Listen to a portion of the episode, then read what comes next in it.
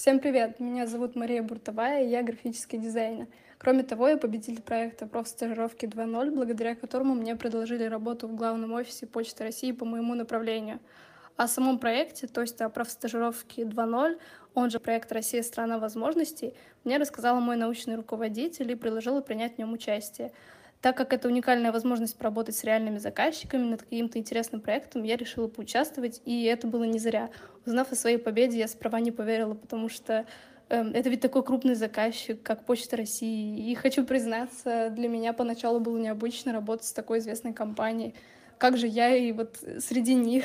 И однако потом мы познакомились с коллегами поближе, и я начала понимать, что мне нравится выполнять э, различные задачи, которые они мне выдают, учиться чему-то новому от них, творчески подходить к различным вопросам. Так или иначе, это ведь крутой опыт и новые возможности. И хочется просто сказать, что независимо от результата, неважно, занимаете ли вы какое-то призовое место или нет, самое главное, вы пробуете себя в чем-то новом, развиваетесь, набираетесь новым опытом и общаетесь с людьми. То есть не бойтесь реализовывать любые смелые идеи и удачи вам в любых ваших будущих начинаниях.